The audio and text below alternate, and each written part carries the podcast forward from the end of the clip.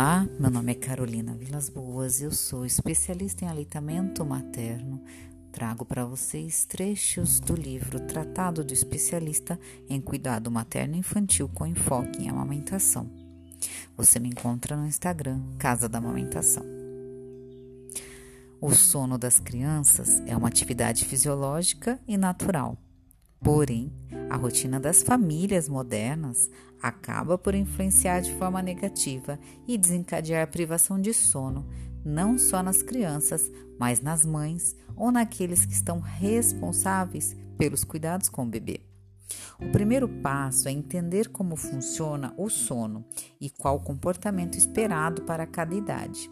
Compreender se a expectativa dos pais em relação ao sono dos filhos é possível e real entender se um ambiente está organizado e se as atitudes no entorno favorecem um bom comportamento de sono.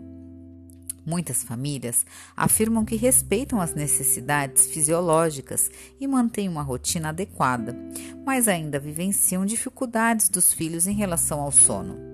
Algumas crianças demoram a relaxar, parecem não querer se entregar ao sono ou apresentam vários despertares noturnos quando não, as duas situações juntas, que demandam muita presença e atenção dos pais durante a noite. O que podemos refletir diante dessa situação? Por que há dificuldade em relação ao sono se as necessidades fisiológicas foram respeitadas?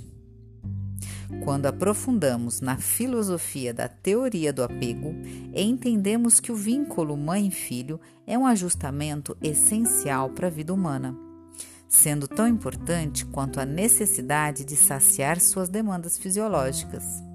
Desta forma, somos direcionados a pensar além destas necessidades físicas, mas também nas necessidades emocionais dos bebês e das crianças, que podem estar diretamente relacionadas à qualidade de sono.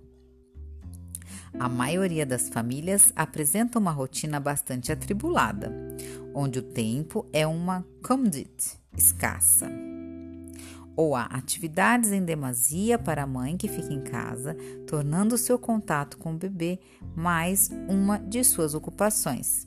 E sua ausência emocional, ou se estão o dia todo fora de casa, o retorno ao lar e reencontro com o bebê coincidem com o horário do jantar, do banho e dedicamos-nos a estas atividades como uma oportunidade em promover contato. Mas o vínculo é construído através de outros pilares e não somente pelo contato e satisfações fisiológicas. A verdade é que as crianças sentem muito nossa ausência durante o dia. A realidade profissional das mulheres, em especial, já traz suas consequências para a sociedade Afinal, a carga horária das empresas é inadequada para a promoção de vínculo entre pais e filhos e a necessidade de apoio financeiro destas duas figuras é, na maioria das vezes, indispensável. Como é um caminho que ainda está em construção, tanto em relação a projetos governamentais como para construções familiares, a tentativa em promover essa real presença com nosso filho mesmo que seja nos primeiros momentos possíveis, deve ser prioridade. Promover momentos de conversa, contato, comunicação direta e responsiva, cientes que as atividades relacionadas aos cuidados fisiológicos não suprem a necessidade de contato e afeto que são necessários nestes primeiros anos de vida. Organizando a rotina dos nossos filhos, observando e respeitando suas necessidades físicas e emocionais, estaremos propiciando um bom comportamento de sono e, consequentemente, um ambiente favorável para bebês e mães cada vez mais tranquilos e sintonizados.